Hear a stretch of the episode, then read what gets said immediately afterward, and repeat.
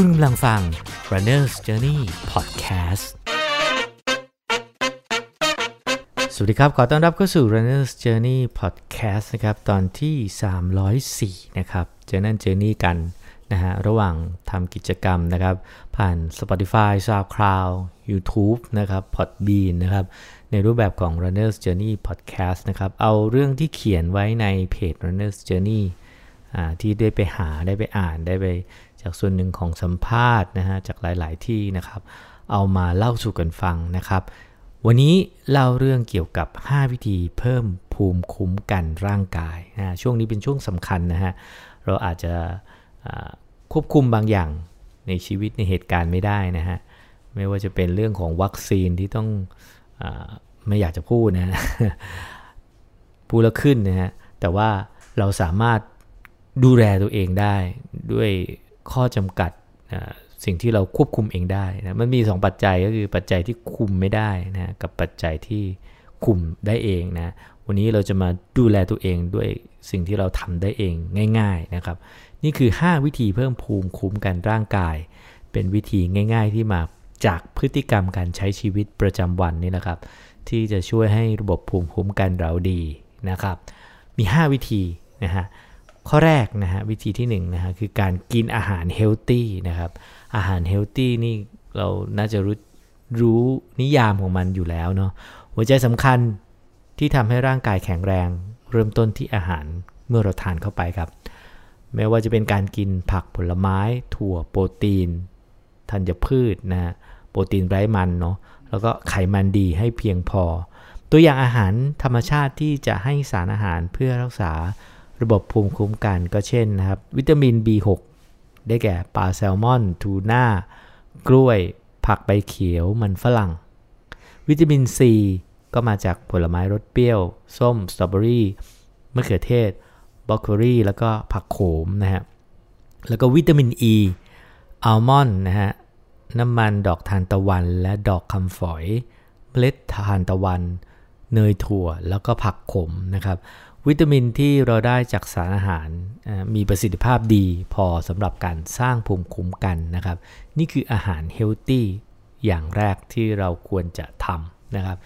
อย่างที่2นะวิธีที่ 2 ก็คือการออกกำลังกายสม่ำเสมอนะครับ ไม่ใช่แค่ออกกำลังกายเพื่อสร้างกล้ามเนาะหรือสร้างหุ่นที่ดีนะฮะแต่ยังช่วยลดความเครียดด้วยนะฮะการออกกำลังกาย สิ่งสำคัญที่สุดของการออกกำลังกายน่าจะเป็นการช่วยสร้างภูมิต้านทานให้เรานั่นเองนะครับ ช่วยปรับปรุงการทำงานของระบบภูมิคุ้มกันนะโดยการเพิ่มระบบการไหลเวียนในร่างกายนะครับ ไม่ว่าจะเป็นไหลเวียนโลหิตนะฮะทำให้เซลล์ภูมิคุ้มกัน และโมเลกุลที่สู้กับติดการติดเชื้ออื่นๆ สามารถเดินทางไปทั่วร่างกายได้ง่ายนะฮะเมื่อระบบไหลเวียนดีนะฮะ การเดินทางเพื่อไปต่อสู้เนี่ยก็จะง่ายคำแนะนำก็คือ เราควรจะออกกำลังกาย 30 นาทีนะฮะเป็นอย่างน้อยต่อวันด้วยความเข้มข้นแบบปานกลางนะทุกๆวันก็จะช่วยกระตุ้นภูมิคุ้มกันในร่างกายได้นั่นเองนะครับ ข้อที่3นะฮะวิธีที่ 3 ดื่มน้ำไม่พอนะเออมันก็ไม่น่าเชื่อเนาะเป็นเรื่องง่ายๆเนาะแต่ร่างกายเราก็มี องค์ประกอบเป็นน้ำเป็นส่วนใหญ่เนาะน้ำอยู่ในทุกส่วนของร่างกายอยู่แล้วนะครับ น้ำคือส่วนสำคัญมากสำหรับร่างกายนะครับ ที่เราอาจจะละเลย ช่วยสนับสนุนระบบระบบภูมิคุ้มกันนะฮะน้ำเหลืองเนี่ยเป็นของเหลวในระบบไหลเวียนเลือดใช่ไหมฮะมีซึ่งในน้ำเหลืองก็จะมีเซลล์ภูมิคุ้มกันสำหรับการต่อสู้กับการติดเชื้อในร่างกายนะครับ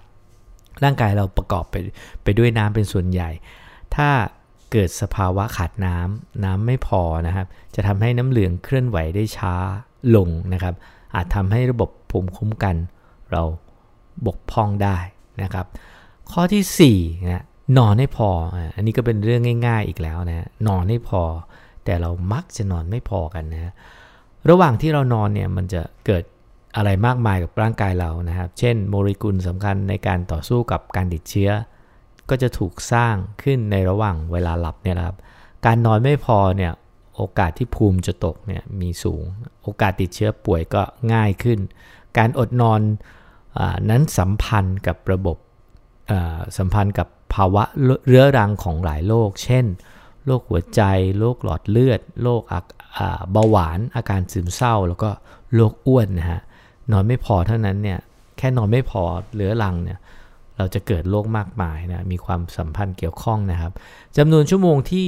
แนะนำนะฮะสำหรับผู้ใหญ่ก็คือ 7-8 ชั่วโมง โดย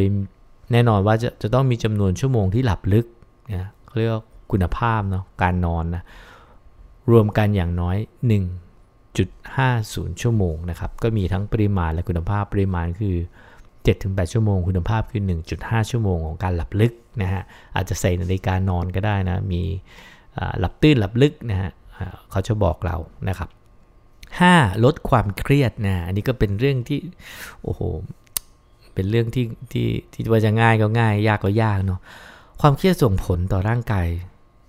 ต่อสุขภาพโดยรวมนะฮะโดยเฉพาะระบบภูมิคุ้มกันนะฮะเมื่อความเครียดความเครียดเรื้อรังที่เกิดบ่อยครั้งยาวนานเนี่ยร่างกายจะตอบสนองต่อความเครียดโดยการกดภูมิคุ้มกันของเรา เพิ่มโอกาสในการติดเชื้อหรือเจ็บป่วยนะ ความเครียดเนี่ยเราสามารถคลายมันได้ด้วยการออกกำลังกาย การหายใจ การทำสมาธิ หรือลดการเสพข่าวสารนะฮะ information diet ก็ดีนะหรือ social social detox เนี่ยก็ก็เป็นสิ่งจำเป็นนะเพราะช่วงนี้แบบเข้าไปดูหน้าฟีดนี้แบบโอ้โห บางทีเราอาจจะต้องเลือกการติดตามข่าวสารจากเพจ หรือจาก กลุ่มเพื่อนหรือกลุ่มคนที่อาจจะทำให้ความเครียดลดลงก็ได้นะฮะหรือจำกัดจำนวนชั่วโมงสำหรับการเสพข่าวนะครับ แน่นอนว่าเราคงไม่ควรเราไม่ควรจะเกาะติดมันตลอดเวลาเพราะมันจะเครียดนะลองลดจำนวนชั่วโมง จริงๆ มันมีแอปนะฮะหรือใน iPhone หรือในโทรศัพท์มือถือสมาร์ทโฟนก็เขาจะบอกว่าเราใช้เวลาหน้าจอไปเท่าไหร่ ตรงนี้ก็เป็นก็เป็นเรื่องที่ดีนะฮะที่เราจะ กลับมาอยู่กับตัวเองหรือกลับมาอยู่กับคนในครอบครัวนะลดการเสพข่าวสารนะครับ 5 วิธีที่เราสามารถทำได้ด้วยตัวเองง่ายๆนะว่าจะว่าง่ายก็ง่ายจะว่าไม่ง่ายก็ก็ยากนะนะอย่างแรกอาหารดีเนี่ยเราต้องเช็คว่าอาหารดีไหมอย่างผักครึ่งหนึ่งอย่างอื่นครึ่งหนึ่งนะคิดง่ายๆคือผักครึ่งหนึ่งก็คือสำหรับออกคนออกกำลังกายเบาๆ หรือคนปกตินะผักครึ่งหนึ่ง มีผลไม้แทรกมีไขมันนิดหน่อยนะแล้วก็อีกครึ่งที่เหลือแบ่งเป็น 2 ส่วนก็คือ 25%เป็นโปรตีนไร้ไขมัน อีก 25%เป็นคาร์บนะนี่คือหลักง่าย ๆเลยนะ คิดง่ายๆก็คือสมมุติมีมือซ้ายมือขวาเนาะมือขวาเป็นผักนะมือซ้ายครึ่งหนึ่งเป็นโปรตีนไร้ไขมันอีกครึ่งหนึ่งเป็น เป็นแป้งเป็นคาร์บอันนี้อันนี้พูดในเชิงสัดส่วนเนาะนี่คืออาหารดีนะฮะแล้วกินกินกินในปริมาณที่เหมาะสมเนาะออกกำลังกายสม่ำเสมอนะครับ เราก็แค่ 30 นาทีต่อวันแบบเข้มข้นปานกลางหอบหอบเหนื่อยเหงื่อซึมคุยได้นะน้ำนะฮะดื่มน้ำให้พอให้ถึงนะครับน้ำเนี่ยหลายคนอาจจะใช้วิธีมี ขวดของตัวเองนะระบุระบุจำนวนลิตรที่จะต้องกินต่อวันนะฮะวางบนโต๊ะทำงานจิบนะฮะวาง เพราะว่าถ้าถ้าไม่ทำแบบนั้นอาจจะเผลอเลอหรือลืมนะฮะน้ำสำคัญ นอนนะนอนให้พอนะครับ7-8 ชั่วโมงในเรื่องของปริมาณ 1.50 ชั่วโมง ในเรื่องของคุณภาพนะครับ และไม่เครียดนะฮะ ไม่เครียดนี่ก็สำคัญมากๆนะนี่คือ 5 ปัจจัย 5 วิธีการเพิ่มภูมิต้านทาน ภูมิคุ้มกันในร่างกาย ก็เป็นวิธีง่าย ๆ ที่เราทำด้วยตัวเองนะไม่ขึ้นอยู่กับใครเลยนะไม่ขึ้นไม่ขึ้นอยู่กับใครจริง ๆ อยู่ที่ตัวเราเองจริงๆนะฮะลองทำดูนะครับผมผมก็จะทำนะฮะผมก็ขาดหลายเรื่องกันนะฮะอาหารดีนี่ก็ผัก ผักก็ไม่ถึงนะครับ ส่วนโปรตีนกับคาร์บนี่รู้สึกจะเกิน ออกกำลังกายนี่รู้สึกจะจะเกินไปหน่อยนะฮะ น้ำเนี่ยก็